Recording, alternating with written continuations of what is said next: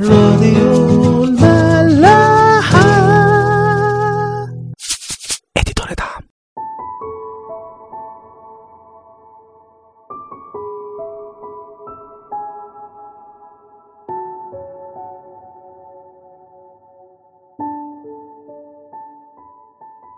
مساء الخير واهلا بيكم في حلقة جديدة من عيش وملح.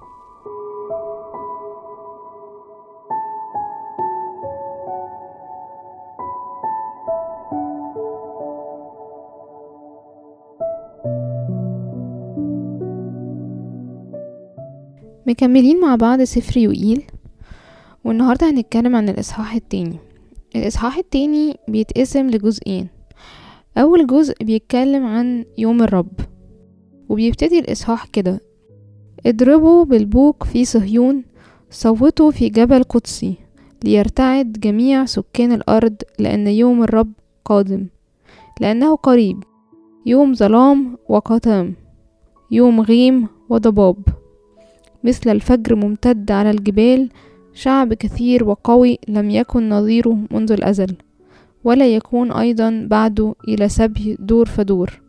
قدامه نار تأكل وخلفه لهيب يحرق. الأرض قدامه كجنة عدن وخلفه قفر خرب ولا تكون منه نجاة. دي الآيات اللي بيبتدي بيها السفر آه، يقيل الإصحاح التاني. وهنا بيأكد إنه ربنا مش بيحب ابدا الخطية ودي أكتر حاجة بتضايقه وإنه يوم الرب مفيش حد هيفلت منه. الجزء التاني من الإصحاح اتنين بيتكلم عن قد إيه ربنا إله رؤوف ورحيم. بعد ما قعد يتكلم من أول الإصحاح عن ال consequences أو النتائج اللي بتحصل لما بيبعدوا عنه بيبتدي من أول آية 12 أم، زي ما نقول بيغير اللهجة أو بيتكلم بطريقة مختلفة. بيقول ولكن الآن يقول الرب ارجعوا إلي بكل قلوبكم وبالصوم والبكاء والنوح. مزقوا قلوبكم لا ثيابكم. ارجعوا إلى الرب إلهكم لأنه رؤوف رحيم بطيء الغضب وكثير الرأفة ويندم على الشر. هنا يقيل في النبوة بيتكلم عن ربنا في أول إصحاح بطريقة مختلفة عن نص الإصحاح. وكأنه كان عايز يقول إنه ربنا هو إله الفرص التانية. يعني هو مش لأنه مرة بعدنا عنه وعملنا حاجات آه، غلط فحصلت لنا نتائج وحشة وخلاص. لا كأنه عايز يأكد إنه ربنا دايما بيدينا فرص ودايما ربنا رؤوف ورحيم.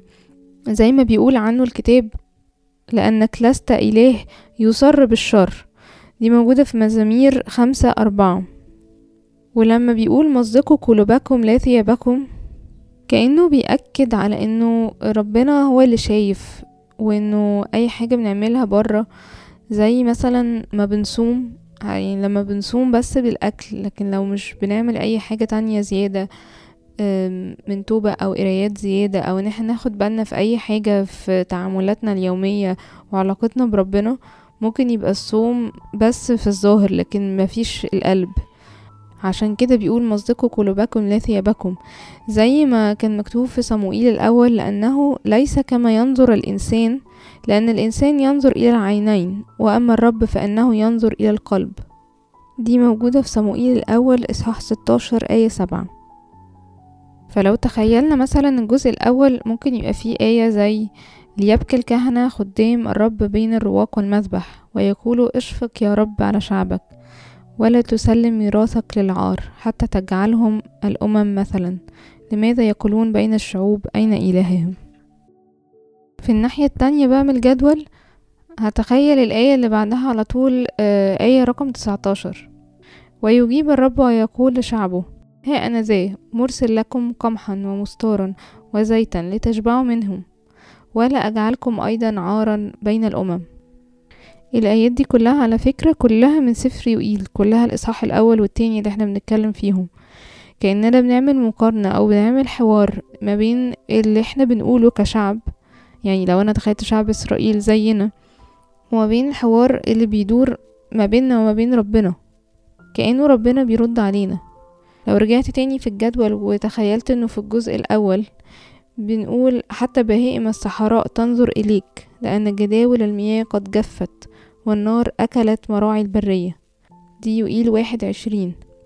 هلاقي ربنا بيرد في اتنين اتنين وعشرين. لا تخافي يا بهائم الصحراء فإن مراعي البرية تنبت.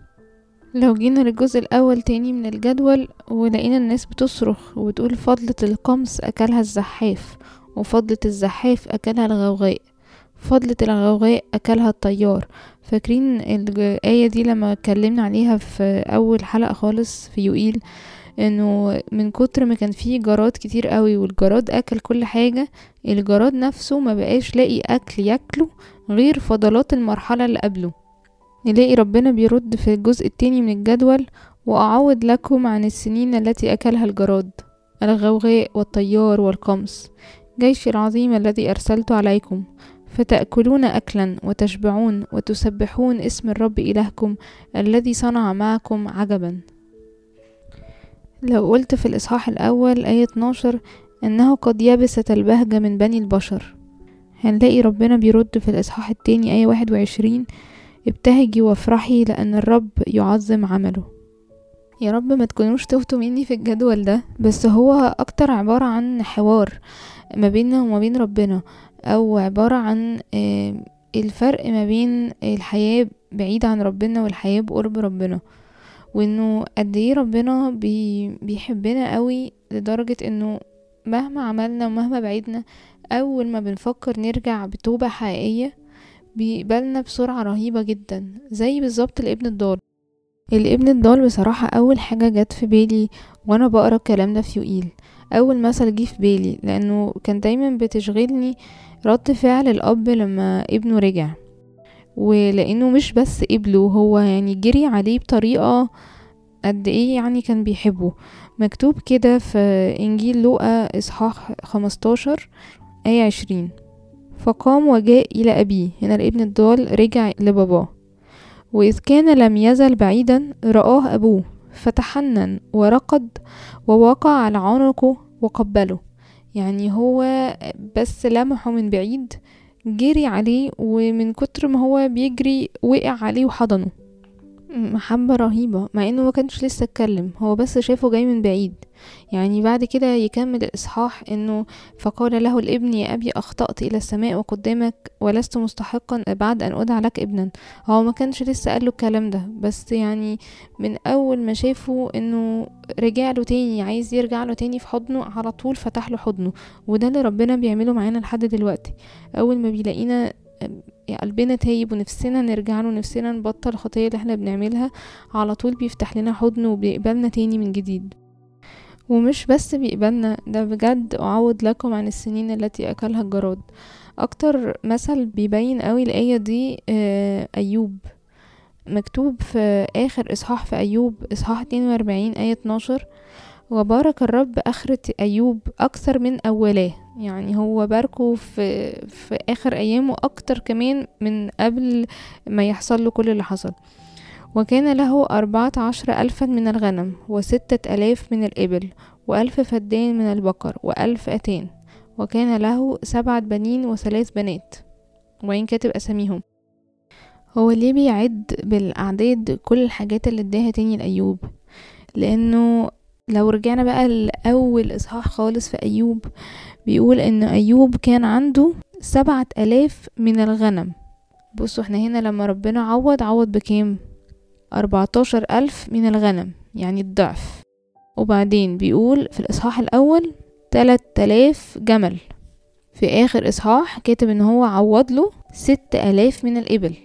الضعف برضو وبعدين في الإصحاح الأول بيقول كان عنده خمسمية فدان بقر وخمسمية أتان في آخر إصحاح بقى عنده ألف فدان من البقر وألف أتان هو عمل دبل لكل حاجة كانت عنده. يعني هو مش بس عوضه ده عوضه بالدبل.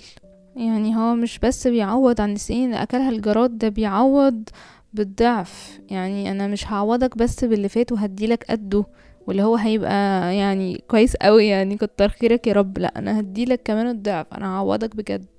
بس لو رجعتلي واديتني فعلا قلبك. حابة أنهي معاكم بصلوة زي كل مرة؟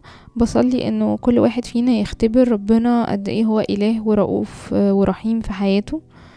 آه، مش بس كلام كده مش بس آه، آية بنقراها مش بس كلام بنسمعه عن ربنا بس حقيقي حاجة نختبرها في حياتنا في مشوارنا مع ربنا إنه قد إيه هو بيقبلنا وقد إيه هو بيحبنا.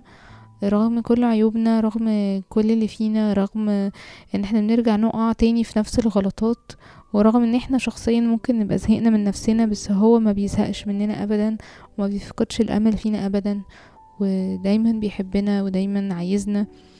وأول ما بيشوفنا جايين من بعيد وبس بنشاور عقلنا إن إحنا نرجع له تاني هو قد إيه بيبقى فاتح لنا حضنه ومستنينا. بصلي من كل قلبي إنه كل واحد فينا يحس الأحاسيس دي. ويعرف أكتر عن شخصية ربنا قد إيه هو إله محب. لأن لما بنعرف أكتر عن شخصية ربنا بنحبه أكتر. لأنه مش بيبقى بس إله أنا بعبده بس بيبقى شخص أنا بحبه. بصلي لكل واحد فينا إنه يختبر ده في حياته. آمين. أشوفكم الحلقة الجاية.